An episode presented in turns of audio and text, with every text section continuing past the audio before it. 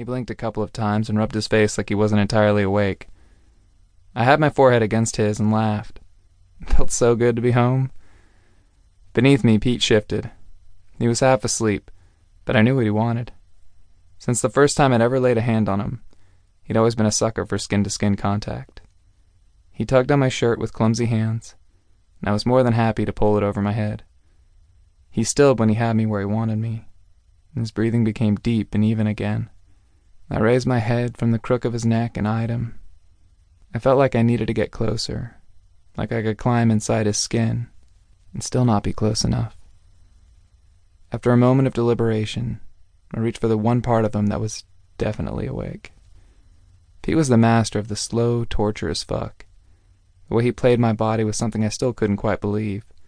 It wasn't often I caught him in the mood to be on the receiving end, but as I watched him drift in that hazy world between awake and asleep, I knew that now was my chance to indulge him. I worked him over real slow with my hand.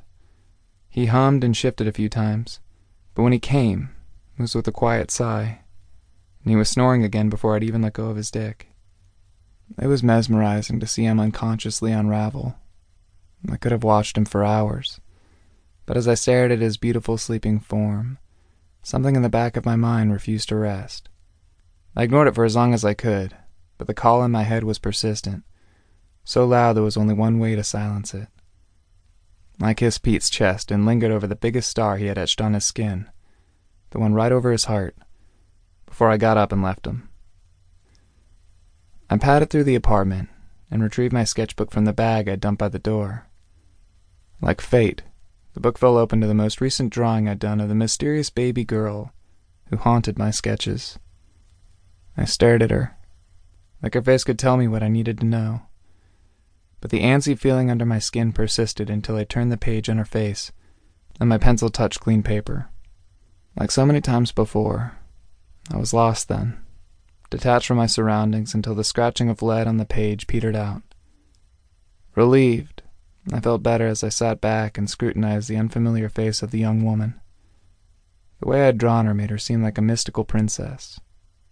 The brief time I'd spent in Philadelphia already felt like a lifetime ago, and in the darkening early evening, it was hard to believe she was the same girl I'd seen this morning. I had no doubt it was her, though. I'd recognize her anywhere. Her image would be imprinted on my brain forever, because she was the most beautiful girl I'd ever seen.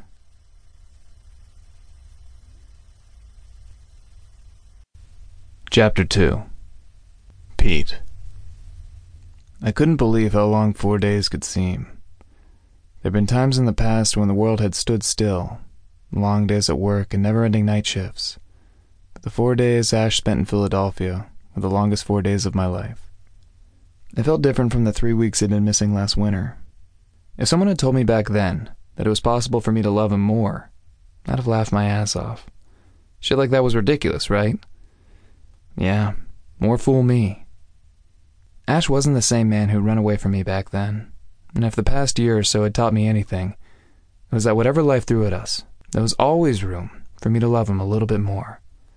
And four days without him was the ultimate lesson.